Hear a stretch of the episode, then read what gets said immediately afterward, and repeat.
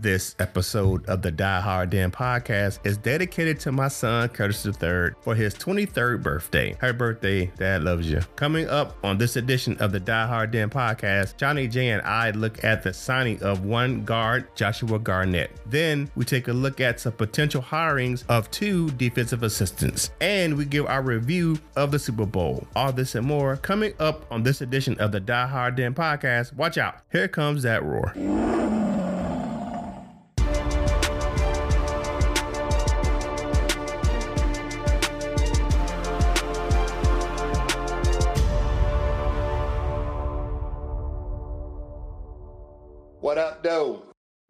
Is Kurt Steele, and welcome to the Die Hard Den podcast. And as always, I'm with my man Shawnee J. What's happening, people? Hey, it's good to be back on the show with my man Shawnee J. And I want to thank the individuals on the Facebook page. We're growing by leaps and bounds. Uh, it's taking a little bit of time to start get, to start growing, but we are growing each week. Um, and we hit another milestone.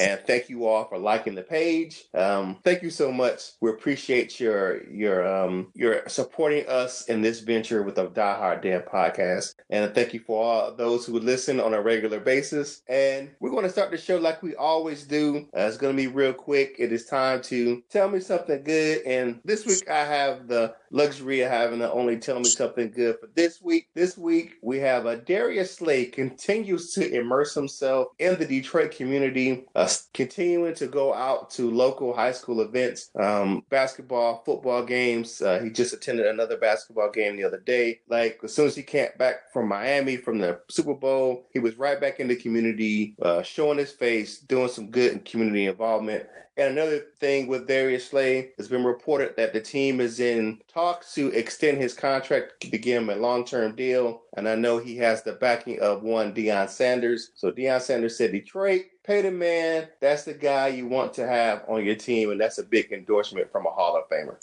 Yes, it is. I like um, Slay. I hope he finishes his career here in Detroit. I hope the Lions resign him. Wiz, you know, they trade away a couple proper players the past couple seasons, and Golden Tate and of course Nino, um, um, Quandre Diggs. They can't afford to trade away Slay. I hope he stays. He's he's big and popular. He does a lot, has a lot of community work here. Hope the Lions aren't stupid this time. They'll trade another one not just popular, but still very productive players. Correct. Yeah, he is definitely a productive coming off his third Pro Bowl. So outstanding job with Darius Slay.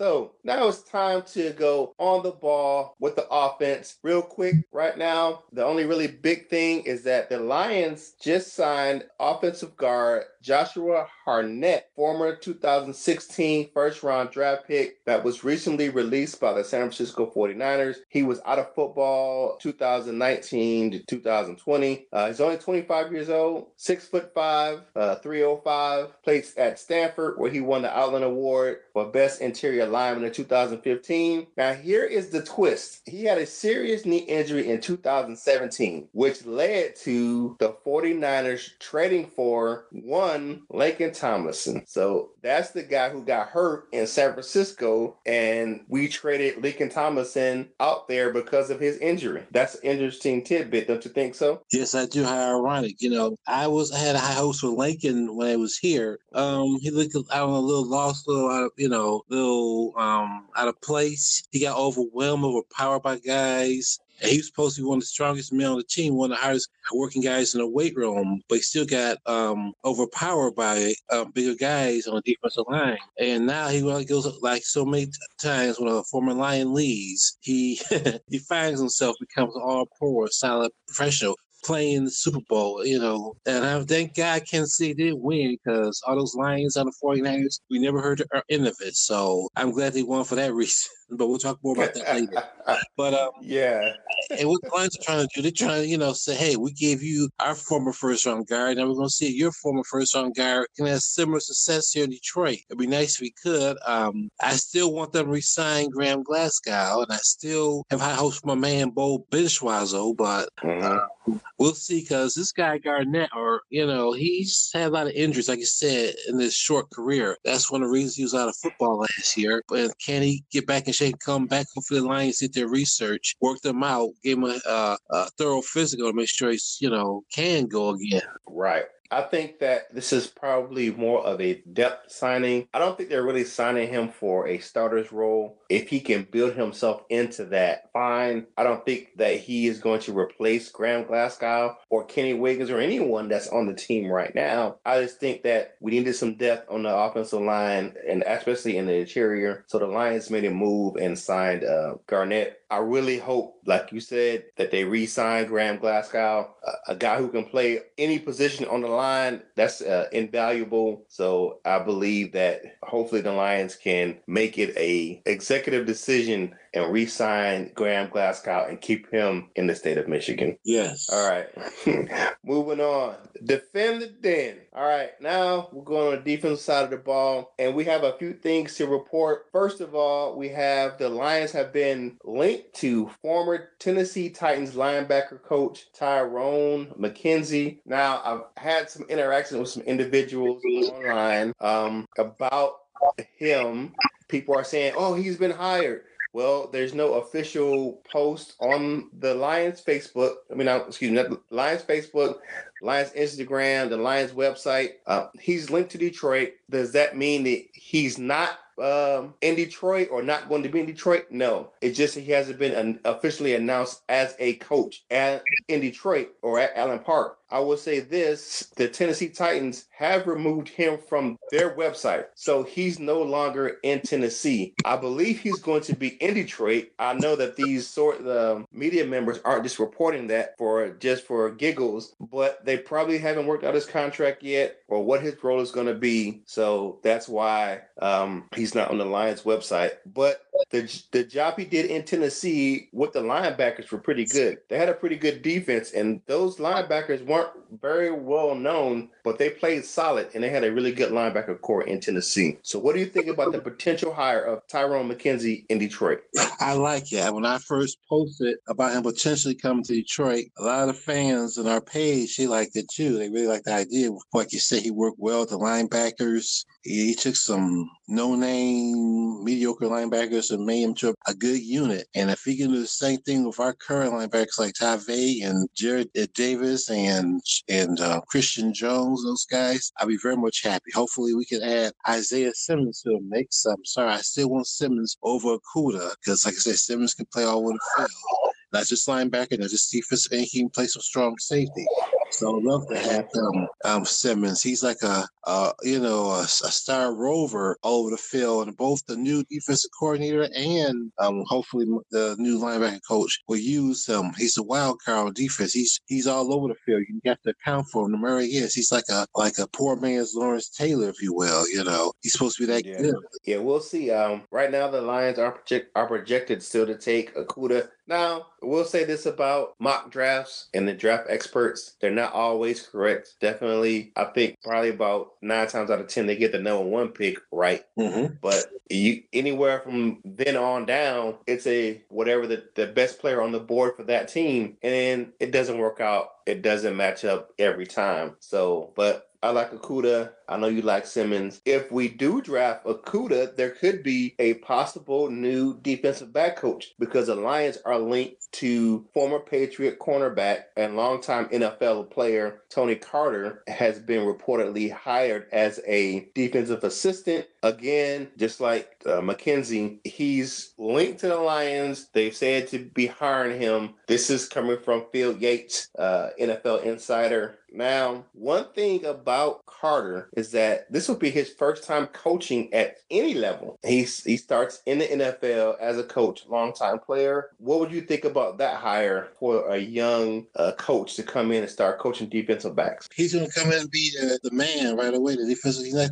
assistant. He's going to be hired as the actual defensive backs coach. Huh? Well, uh, that's the reports. Well, you know, y'all you got get your first gig somewhere. I know some guys say, well, you got to start at the bottom. Like you said, start as an assistant or administrative assistant or something like that. Mm-hmm. Um, well, not necessarily. Some guys just jump right into the fire. Um, he's a former defensive back. Oh, he, he played the position for several years. Um, he hopefully can work with the guys, you know, improve them. You know, like for instance, like I said, Deion Sanders was rumored to be the next head coach at his alma mater, Florida State. No coaching experience. He's one of the mm-hmm. greatest players in FSU history, and he mm-hmm. would he be a curiosity, a draw, sell a few tickets. And we, but you know, does he know the X's and O's part of it? Who knows? Mm-hmm. Same thing like when the Wolverines hired Juwan Howard for his first coaching gig. He had no head coaching experience. He, he was a long time assistant in the NBA, and he's a long time mm-hmm. player, and, and he was said to be rumored to be in line for the next head coaching job. So guys, guys get their first gig somewhere somehow. There's, there's no direct path. He's a former player mm-hmm. going to Carter. If he can, you know, improve the guys with their technique and tell them, you know, turn your damn head around when you see the receiver's eyes getting big, look for the ball. Don't play like Nevin Lawson. Um, I'm all for that. I hear you, my man. Um, the one thing that will help Carter is the fact that the new defensive coordinator is a longtime defensive backs coach. So he has that background as someone who will be his uh, boss or supervisor on the staff who is a longtime defensive back coach to help him in his job. Um, but along with the inexperience, Cory Undlin is a first time coordinator. You know, he's coached a long time in the league, but however, he's never been a coordinator. He's only been a defensive back coach. Now, I won't say only been, but that is a that is a big position to coach because of the fact that that is um, a skill position that is of high demand on any team. Uh, you want your secondary to be able to cover and he did a good job. Even at Philly, uh, look at last year where he had a makeshift defensive backfield because of all the injuries to the corners in Philadelphia. So um, it's a, um, a going to be a crapshoot. I think that you know it's some inexperience back there uh, as far as you know a first time defensive assistant and a first time coordinator. What do you think is uh, going to be key for their success uh, with the inexperience with the coaches back there? They gotta um win, and make the players better, coach them up, make them better. Obviously, you know, um, Patricia and Quinn are taking a risk by going with some inexperienced um, assistants because this is they're on the hot seat. If they don't win this year, they're both out, and whole everybody's out of a job. So they are taking a risk by hiring these guys. Um, hopefully, these are the best guys for the job. Hopefully, they can improve the players. Hopefully, they'll win with these guys as um, the assistant coaches. Because, like I said, Quinn and it's not like Quinn and um, Patricia got forever. They got to win this year, or else they're out of a job. A lot of fans won them fired last year, but they'll win this year. Mm-hmm. I will say this uh, about the hires by Patricia, I think Patricia can mold these guys because they're kind of inexperienced and he can make them into the way he wants them to coach. Because if you look at the guys that were there before these guys, some of these guys were already established. So it's kind of hard to, especially uh, Pasqualoni, it's kind of hard to get uh, someone like that out of their comfort zone. They're going to coach the way they coach and they, they see things from one way. And it's kind of hard to change someone, especially was that can can't teach an old dog new tricks. Right. So sometimes you get a coach who's set in their ways, and it's hard to get them to change. He's getting them young and inex, you know, so or you at least young, young, young into coaching, so he can kind of help mold them into what he wants his defense to look like. Well, like I said, it's a very important off season for um for Patricia and the Lions. You know, got to get that strength and conditioning coach, still get the players big and strong, and you got to coach mm-hmm. get these um, young coach and experience ready in the off season because this season is no time to be experimenting. Like I said, his own job mm-hmm. is on the line. So he's taking a big risk right. with these inexperienced guys as opposed to guys who had a few years under their belt. Mm. I, I think it's going to be interesting just because of the fact that um, we're not too far off from, from spring conditioning. I mean, we you know we're in that beginning of February. You think about it, you know, a few more weeks, a couple weeks, we get the combine. Then you have the draft. So then you have you know rookies coming in to report uh, for OTAs, and you know we're only about a month and a half, two months out from those guys reporting in for for that um um what do you call that the uh, spring OTA. So it's time to start building that staff, especially strength and conditioning, because you want to have a solid program in place. You want that person to come in and get a lay of the land at Allen Park, make any changes they want to they want to make to the facilities that's going to benefit their program. So uh, I hopefully here in the next couple of weeks we'll see that staff continue to fill out and by leaps and bounds so everybody can be in place before the OTA start. Yes, absolutely. I mean, time, you know, in time's going by fast. Patricia's, you know, it's off season, but he's very busy, got a lot to do and get prepared because, mm-hmm. like I said, this is a 2020 season is a big one for him, you know. Right. I, I would think you want his staff to be in place prior to the combine or the draft, like at least by the draft. Yeah. Right. But even by the, I would say by the combine, because you look at the role that the, the coaching staff plays at the combine, player interviews, um, work, you know, some private little workout sessions, you know, helping the other coaches actually run the combine. So, yeah, I would think they would have that stuff in place prior to the combine, which is in at least uh, like another two weeks, in the end of February. Yes, in the February. the end of, end of February is the combine. So, yes, um, hopefully, hopefully we can get that stuff uh, filled out by the coaching staff and get that stuff done. All right, so that's defend the den. Now it is time for your favorite segment in mine, two points conversing. All right, this week, two points conversing. I'm just gonna ask you some questions and we're gonna talk about this thing. What did you think about the Super Bowl uh, as a whole? I mean, was it, it was a good game or? Um, it you know it went it took the normal um routine usually do. They kind of start off slow, but it get interesting near the end. You know, when teams when the times run out, guys really start getting serious, try to win the game. In the beginning, it was kind of slow, a little slow, um, but like I said, heat up in the in the end, second half. I'm glad it was a good competitive game to the end. It wasn't some we seen some Super Bowls with blowouts and they were over almost by halftime, but this one was mm-hmm. interesting to the end. I, I enjoyed it. I did, and like I said earlier, I you know I'm not a big Kansas City fan, but I'm glad they mm-hmm. won the spare from hearing about all those former Lions on the 49ers who won a Super Bowl. so including Martin Mayhew and uh, and um, and Tomlinson and and Anthony Zettel and and a couple more guys. Teez Tabor. Yes. Yeah. Well, Teez Tabor's on their practice squad. He's not on their active roster, but Zettel was in the game. He was still got a ring though. If they were one, right? Yeah. Uh, probably so. Yeah, I think they still practice squad still gets a ring. I think that well, I know I saw Zettel on the field and actually got away with the um with the uh what do you call that uh roughing the passer because he hit he hit um Patrick Mahomes in the helmet on a play, but the referees didn't see it. But um I did see him on the field. It, you know, I'm, I'm happy for some you know I'm happy for those guys you know to get a chance to play. I wish they could have did it in Detroit. I'm never wishing you ill will on former Lions or you know um I say my ill will for the um I don't want them to get hurt you know seriously injured injured or anything like that. But I say my ill will for the Packers and the Vikings and the Bears and the Patriots and, and the Cowboys.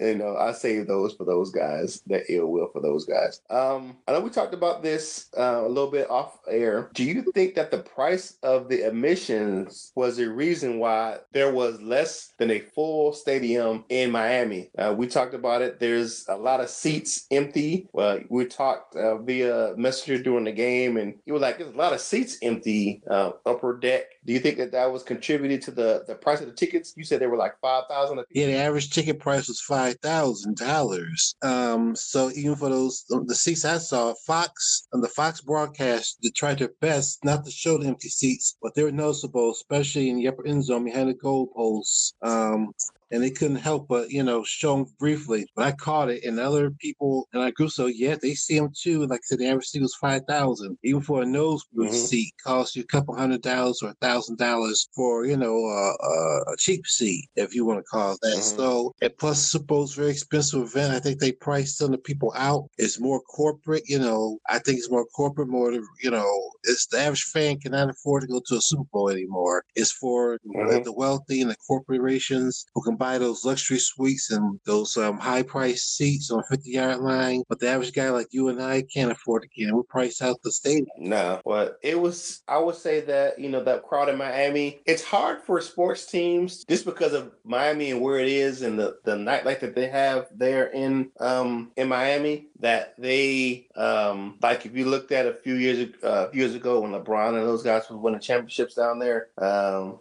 like it would it would take almost until like halftime to get the stadium filled. Or if you look at um, it's hard for the Miami Marlins to get fans into the stadium. Well, probably because they suck. Probably that's stupid. Yeah, you know.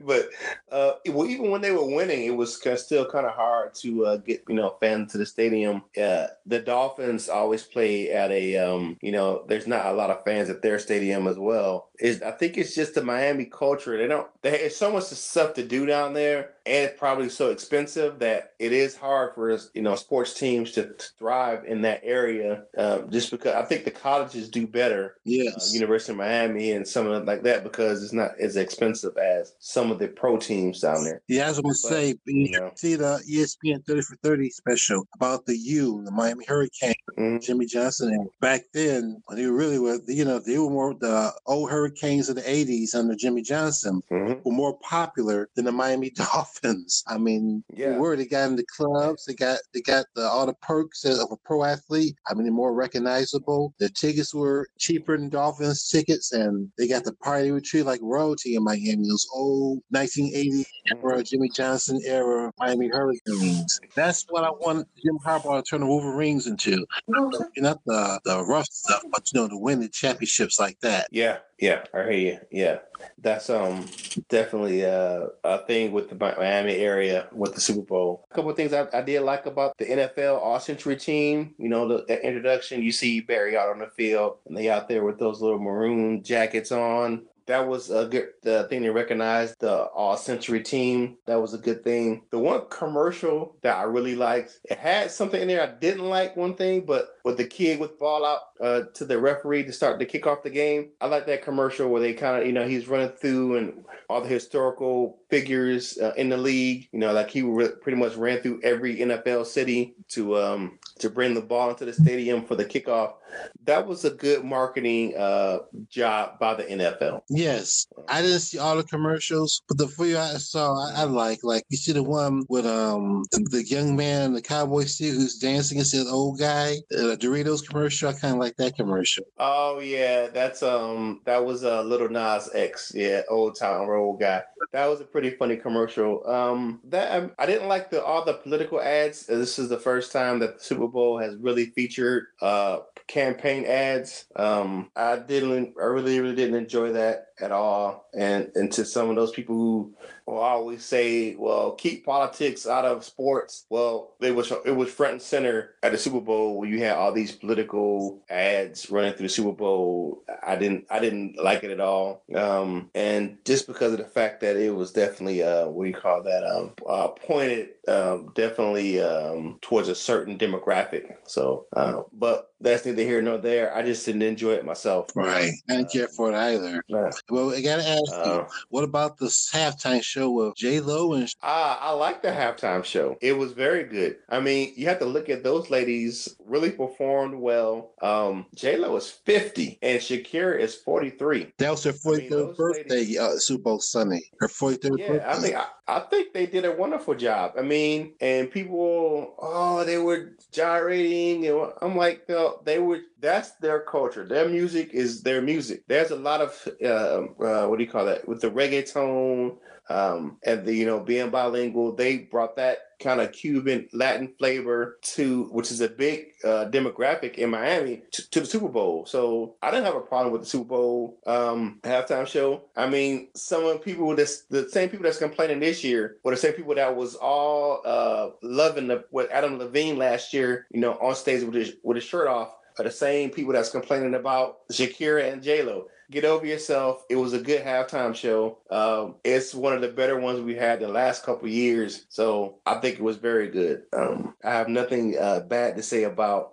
uh, the Super Bowl halftime show. I think they did a wonderful job.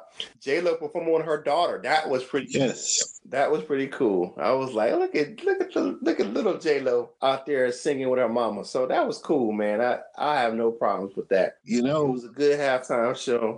That's all I can say. She's supposed to be with us. You know, maybe a little off topic, but she's supposed to be with um, Alex Rodriguez now. Well, they're engaged. Well, yeah, you think it will work with yeah, Alex Rodriguez? He's the big, big one of the biggest woman hoppers if there ever was one. Him and Jeter.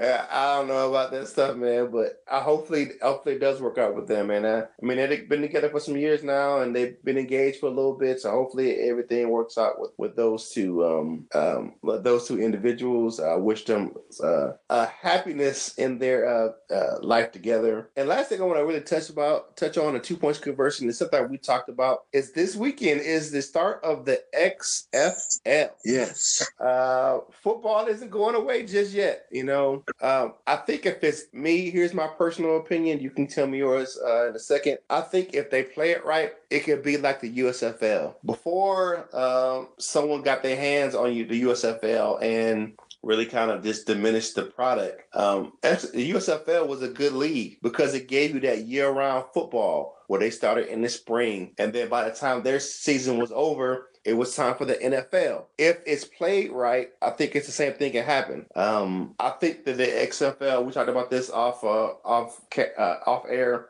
They're taking a different approach this time. It's not a whole bunch of fanfare uh, it's not built like wrestling on the football field like it was before. Uh, Vince McMahon is not the front person anymore. Um, he has a CEO and a president of the organization who's actually running the day to day operations of the league. So I think this is going to be some uh, interesting stuff right here, the XFL. Plus, he has financial backing, more money. Because remember last year, that league, the AAFL, whatever it was called, um, uh-huh. it was actually doing pretty good. You get some ratings, some, it wasn't sellouts with some nice in house house stadium attendance, mm-hmm. but they they collapsed in the middle of the season because of lack of mm-hmm. financing. One of their chief backers, he he didn't um, he didn't come for the money like he was supposed to. But you know, yeah, one thing that Eddie terribly, like I said, like our web page, it takes time mm-hmm. to build things up, and with a new sports league, it takes a lot of time, it takes a lot of patience, it takes a lot of money, and maybe you know mm-hmm. Vince McMahon learned his um lessons from 20 years ago, what not to do, and how to be successful right. run a pro league. Um, let's mm-hmm. let's see if it's any if the product's any better. It was more efficient than it was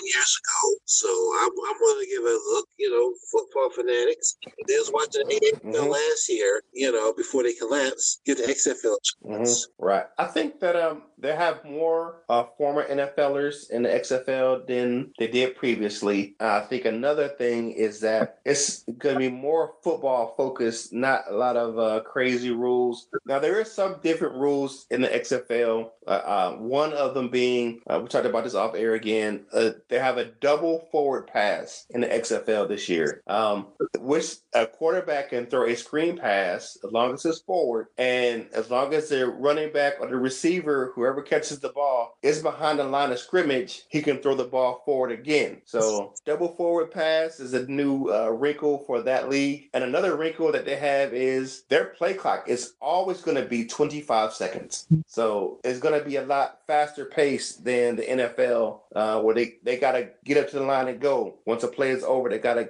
get it to the line and go because they only got 25 seconds between plays. So, and one thing that might help them out, I think the tickets are around $50 a person. That's what this, the CEO was on uh, NFL Live a couple of days ago uh, talking about the league, and I, I think he believe that the tickets are around fifty dollars a, person for the game, so you can you know, you can take your whole family for fifty bucks a game. But still, uh, fifty bucks a, a family of four is two hundred bucks. That's about the same as NFL get ticket. Well, depends on what stadium you're going to and where you're sitting. I think he was talking. That's I'm talking about lower level. It's fifty dollars, right? You know, right toward down the field on the field. So I think that's their most expensive is uh, like fifty bucks. I don't think they're gonna have like higher price seats like they have in NFL. You know, fifty dollars get you nosebleed seats in in Ford Field. You know what I'm saying? if that, so, you standing Yeah. only ch- So- tickets. Yeah.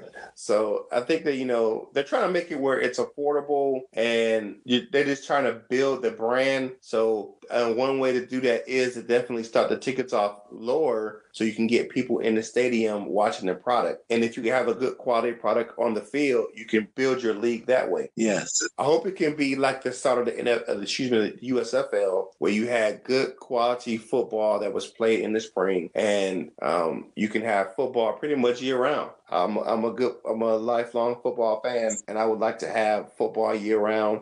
So we're gonna see. I'm gonna look at this weekend. I'm gonna take a look at it and see what's going on with the league. Yes. The, Okay.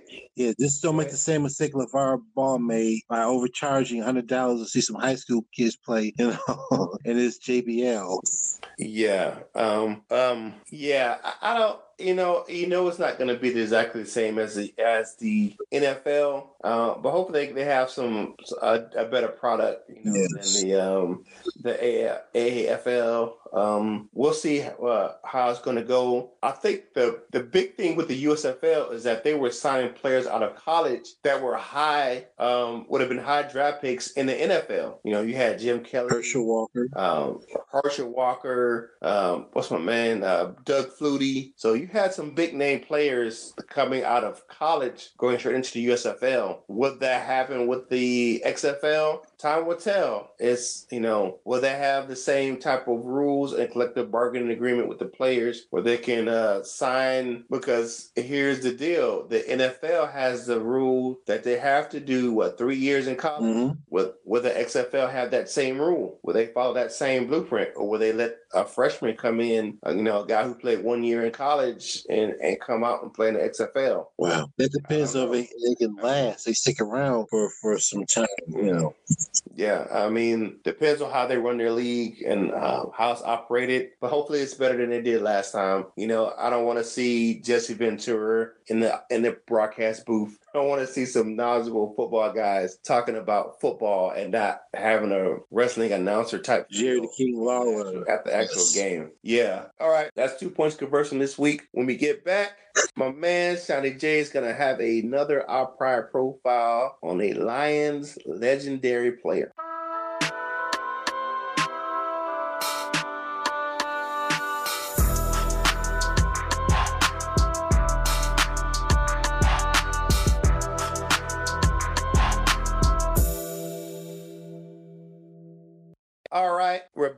From the break. My man, Shiny J, who do you have for this week's Our Pride profile? Well, I don't know if he's exactly legendary as you put it, but he was a pretty decent player back in the day. He's one of my favorite players. Um, he's a former quarterback and local pride from the, the Dearborn Divine Child, Gary Danielson. Gary Danielson was born in Detroit, Michigan on September 10, 1951. He's a local kid. As I said, he went to Dearborn Divine Child. And from there, he went to Purdue University, where he was on a long line of former Purdue quarterbacks who played in the NFL. He was a starting quarterback for his last two seasons, and he had pretty good, he had a pretty good career at Purdue. However, he was not drafted in the 1974 draft. Therefore, he started his pro career in the Old World Football League. You remember those guys?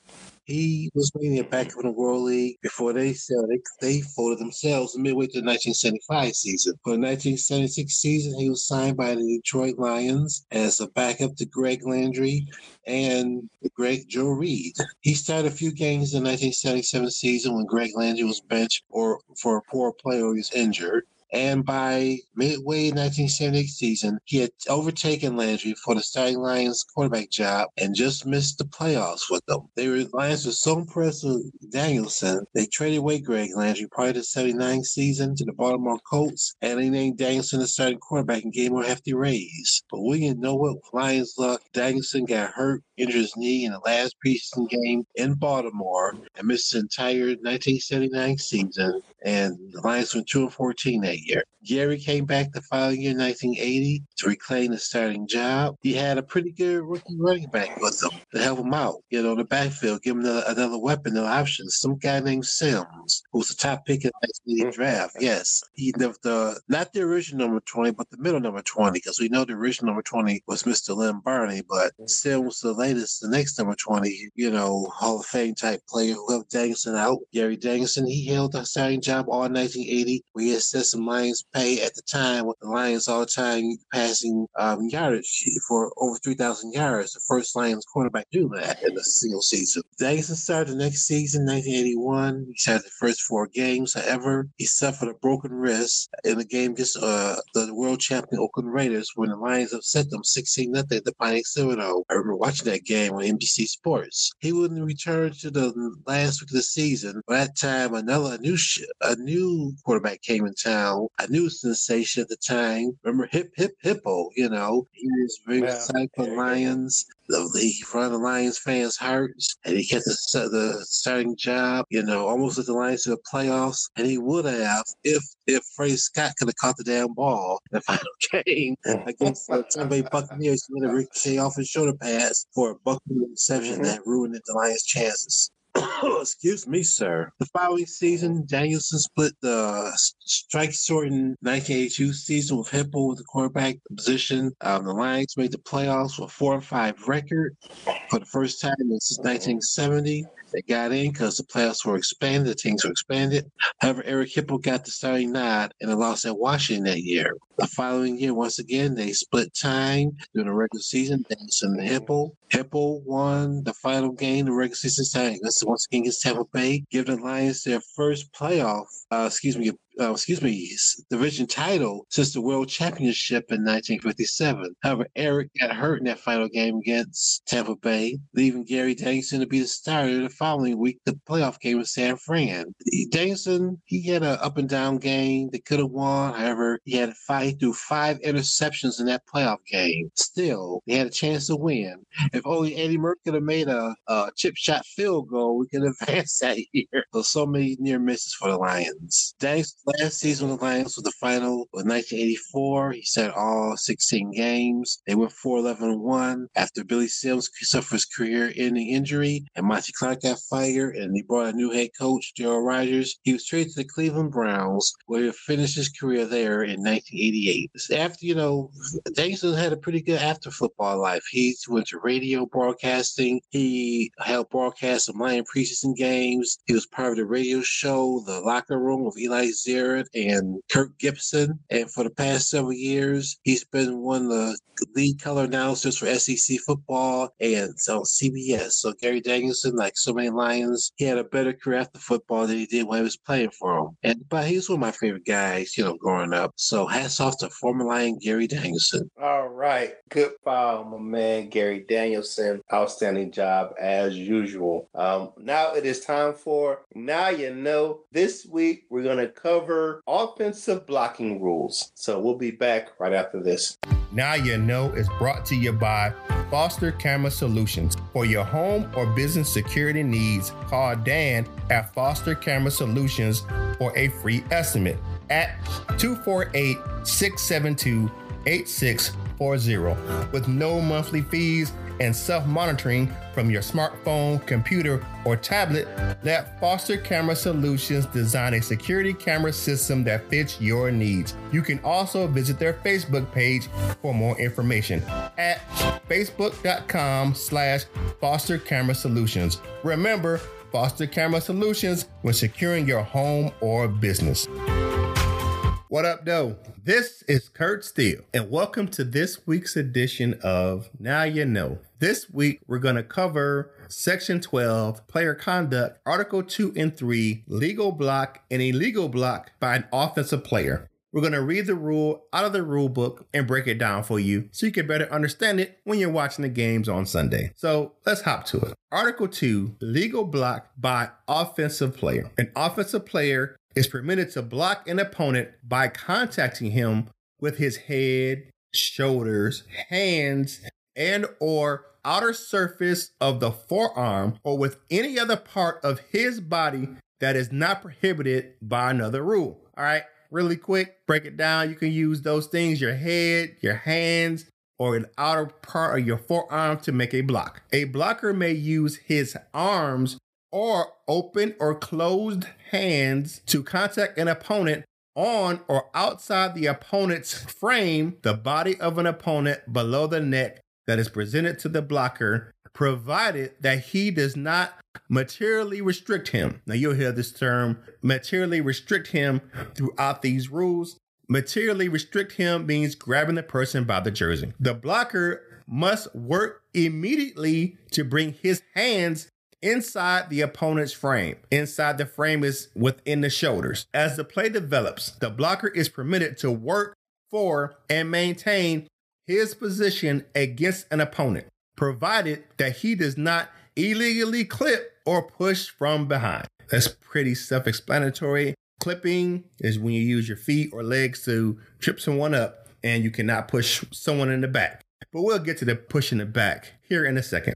An offensive player is permitted to use his hands or arms to restrict an opponent. One, if he is a runner, a runner may ward off opponents with his hands or arms. So basically, a stiff arm. He may also lay his hand on a teammate to push him into an opponent. So you can block a offensive player into a defensive player. But he may not grasp or hold on to a teammate. So you can put your hand and push the person, but you can't grab them by the jersey and sling them into another opponent. Two, during a loose ball that has touched the ground, offensive player may use his hands or arms legally to block or otherwise push or pull an opponent out of the way in a personal attempt to recover the ball. Now, there's specific rules for recovering a fumble, pass, or kick rules. We're not getting into that on this segment. A player of the kicking team, number three, for blocking restrictions during a kick. So there's also blocking restrictions during a kickoff or a free kick. Let's get into Article 3. What's an illegal block by offensive player? It is a foul if an offensive blocker thrusts his hands forward above the frame of the opponent, forcibly contacting him on the head, neck, or face. Note, contact in close line play is not a foul unless it is direct and forcible or prolonged. So basically, you're doing it on purpose or you have your hand in the wrong position longer than necessary.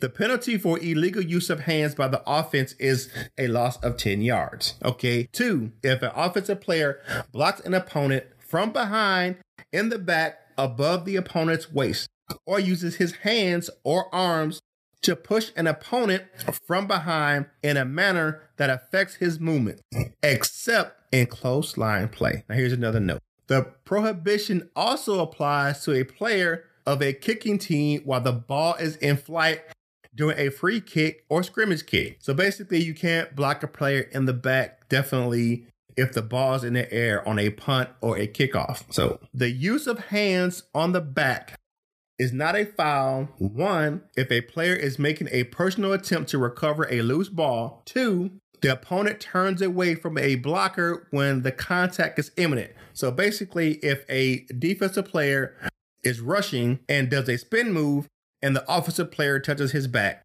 that is not a foul. Or three, both of the blocker's hands are on the opponent's side. Or if either hand is on the one side and one is on the back, it's not a foul. The penalty for illegal block in the back above the waist by the offense is a loss of 10 yards. It is also an illegal block by offensive player if he uses his hands or arms to materially restrict or alter a defender's path or angle of pursuit.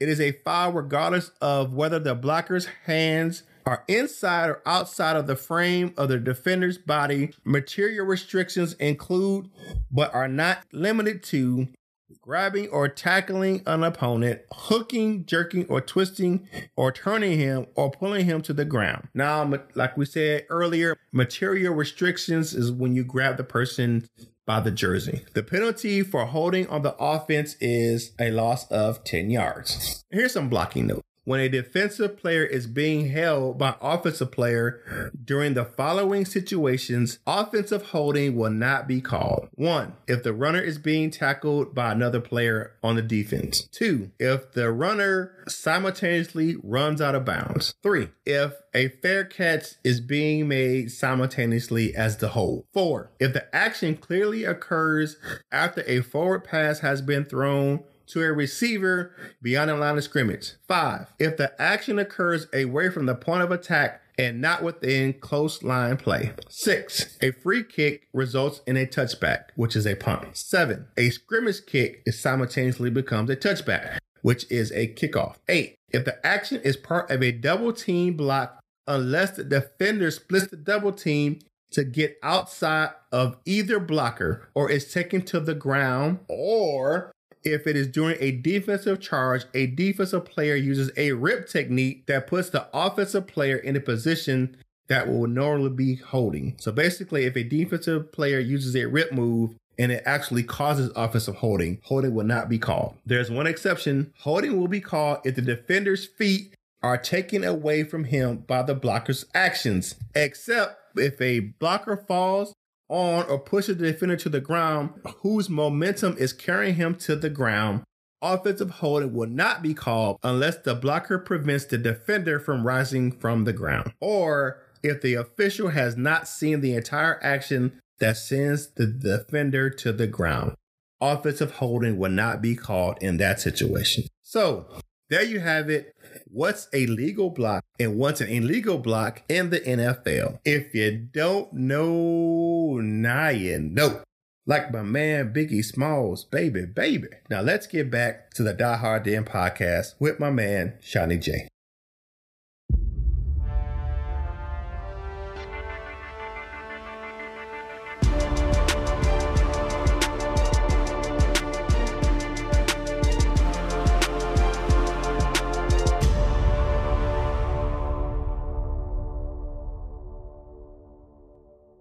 Okay, we're back from now you know. Shawnee J, I will have to uh, apologize to you, my man. You were right last week. Your answer of Leon Hart was correct. I said you were wrong. So you had all five uh, questions on Stump the Sean correct Woo-hoo. last week. But now we have some new questions for Stump the Sean so this week we have a fresh batch of five questions to ask you. So let's get at it. In 1951, what Lions Hall of Fame safety became the first player in NFL history to return two punts for a touchdown in the same game? Hmm, that is a tough one. I'm gonna say Jimmy Hart, Jimmy David Hart, something like that. Jack Christian. Oh gosh. Jack, you got me there. Jack Christiansen, Chris Jack Christiansen. Uh oh, uh oh, we stomping Deshaun this week. What's the All next right. question? Um, how many lot? How many Heisman Trophy winners have been drafted by the Lions? Drafted by the Lions. Give me a minute to this particular. Mm-hmm. Two, four. Um, Let's see. I'm gonna let me name them. I know this. Steve Owens, that's one. Billy mm-hmm. Sims is two. Barry Sanders mm-hmm. is three. Andre Ware is four. Um, they, I think they had somebody behind before that. Um, um, Byron Whizzer White, he won it. That make five. Um, mm-hmm. um, he said draft. He played right. the draft, but I'm gonna stick with five. Oh, nah, yeah, man. A little bit behind this week. Ten. Ten guys. ten. Lions have drafted ten. Um, because you gotta remember, goes back because you you didn't even mention the guy I we talked about last week. Oh yes, was a, he was the last last the Heisman Trophy winner. That was the lineman that was drafted by the Lions. Who are they? All right, Ooh, I, I, don't have the I don't have the. It's just told me ten. I got a little uh, Detroit trivia uh, deck. My yes, well I got half of them. okay. Half of them. Yes. Okay.